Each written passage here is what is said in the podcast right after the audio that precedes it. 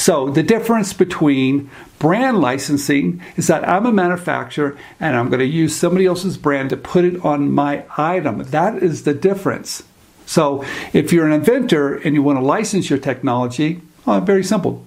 Or license your, your ideas or your inventions. That's called product licensing. But if you're a manufacturer and you want to leverage the power of some of these brands, such as Disney, you would you would reach out to those companies and you would license their brand to put on your product.